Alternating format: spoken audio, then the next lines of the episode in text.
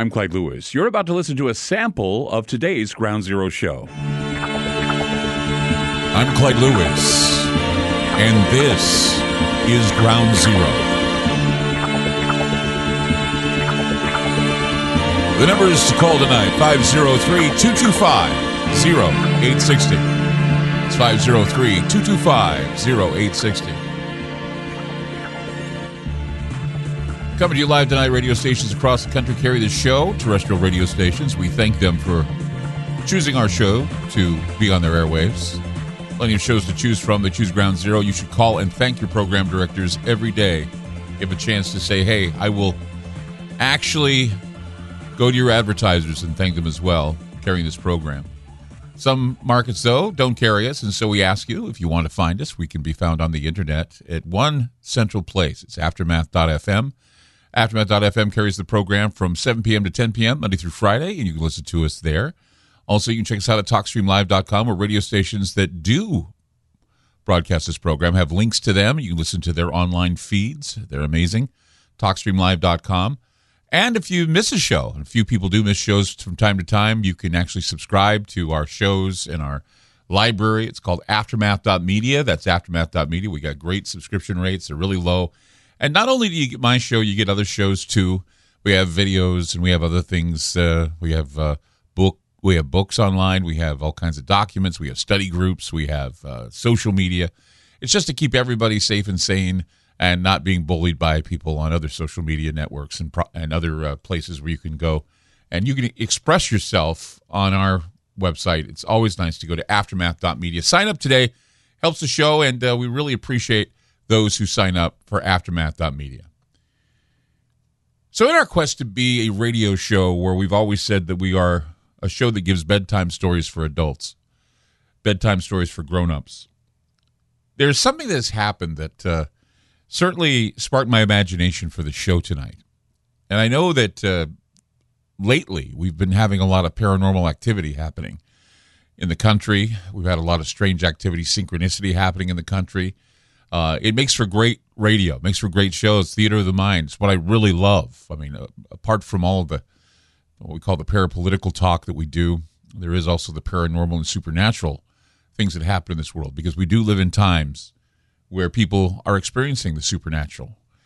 Um, and much of it, I think, is uh, because of the fact that we live in these times that we were promised, at least in an apocalyptic blueprint given to us in the Bible and, and the Quran and other places, Jewish traditions, that, uh, you know, there would be a time where a man would be witnessing marvels in the heavens and would be seeing creatures that uh, certainly have not been talked about uh, in the Bible, or they have been talked about in the Bible, and we just can't imagine how immense and scary they might be.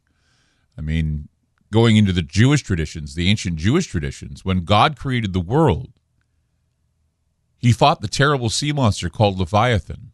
In the end of days, there's a bitter battle that will take place between the Creator and the beast. And eventually, God will destroy the beast, the Leviathan. And this act will symbolize the end of the world as we know it and the beginning of a new utopian era. Now, this thought contrasts with the biblical story of creation as described in the book of Genesis, where according to which God created the sea monsters, the giant winged creatures. But according to ancient Jewish creation myths, these creatures were large reptiles and sea monsters, and the winged creatures were bigger than normal birds and were hideous. These beasts were called creatures of the abyss. They were giants, of course. They were the harbingers of death and the symbols for the end times. Some say that these creatures are the fallen ones, and many of them are angels that are harbingers for what can be described as calamitous events. In the book of Revelation, these beings were called unclean spirits were often described as composite beings, both human and animal, that lived in the bottomless pit. They were put there by God Himself just before the creation of mankind. If you want to dig even deeper, you can find the word mastema or mansamat.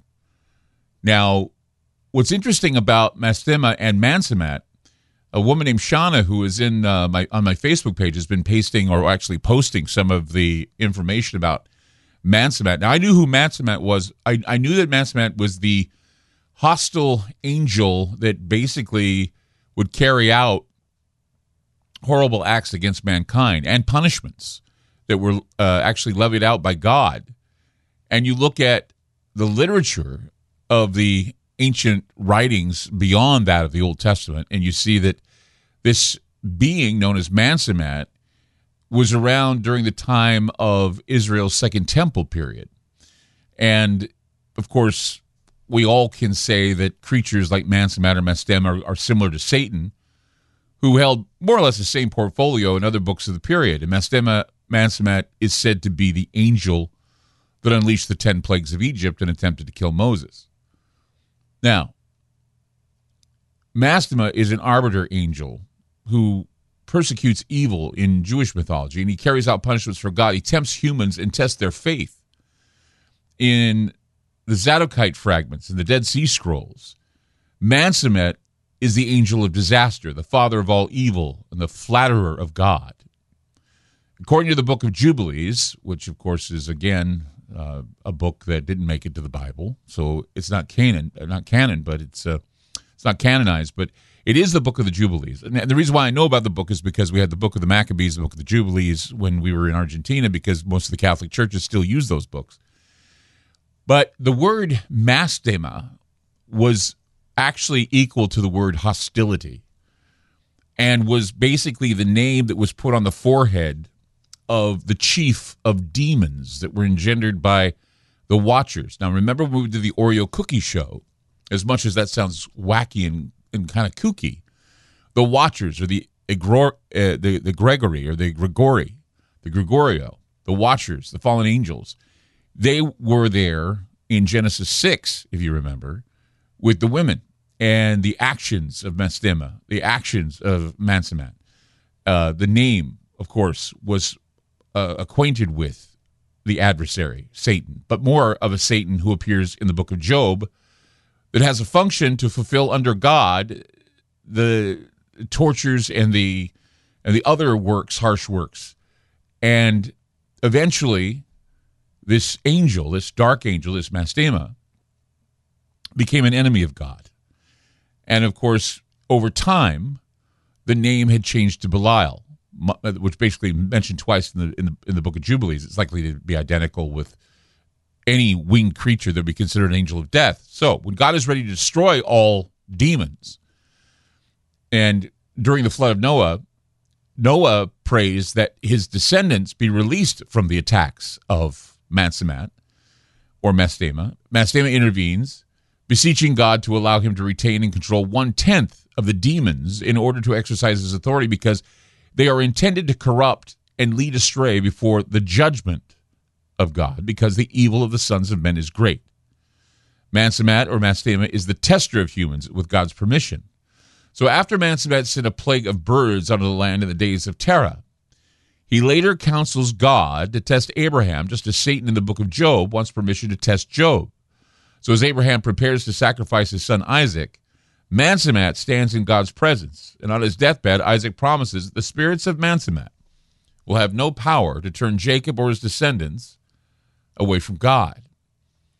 So, a lot of descriptions we get from these old writings, a lot of descriptions we get from these old scrolls. People like humans with bodies of frogs, flying serpents, humans with heads like formless dogs. Uh, there, there are others that were described as humans with bulls' heads dragons with faces like birds, and one of the most terrifying creatures of all was the demon of the winds. His name was Pazuzu. Now, Pazuzu, the winged creature of Mesopotamia, is a horrifying demon with glowing eyes and a face like a dog. Now, the book of Revelation also describes the demonic winged locusts from the abyss.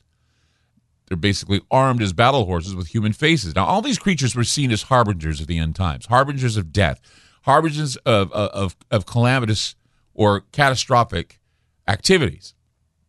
It's also said that the key to the bottomless pit would be handed over to Abaddon, the destroyer, to let those creatures that God put asunder let them out of the bottomless pit that God put asunder at the time of, uh, of creation, if you read the Bible. Abaddon is the destroying angel of the bottomless pit, and his name is, is actually derived from the Hebrew, abad, mean to ruin or to lose, meaning that the lost one will come forward. But the full name of Abaddon means destruction. So the words appear in Greek and Hebrew but we have no name for this dark winged creature in the Latin. In Greek, it's Apollyon, used in the Old Testament to mean hell. So the angel prince of the abyss is the leader of the locus of revelation and is typified as the cause of wars and upheavals, the minister of death, the author of havoc on earth, like Mansamat. Okay? Mansamat is like a butterfly. Mansamat has wings. Mansamat flies. Mansamat stays in judgment of death, the death angel, like Azrael. Abaddon is the biggest enigma of all because at times he's an angel of judgment, not of Satan, but of God, destroying at God's bidding. Both heaven and hell claim him as an ally. I mean, other times he's just an enemy, but it's clear that he is an angel who will command the monstrous horde of creatures from the abyss who will rampage over the earth. Your little tale of the apocalypse right here on Ground Zero about the angels. The angels from the air. They're not necessarily good angels, they're darker angels of the abyss. And as we lean towards what we call the last days, appearances of these angels will certainly be part of our lives. Many people will witness them and see them, and they will lay testimony to them. And we'll talk more about that coming up on Ground Zero. 503 225 0860. That's 503 225 0860. I'm Clyde Lewis. You're listening to Ground Zero, and we'll be back.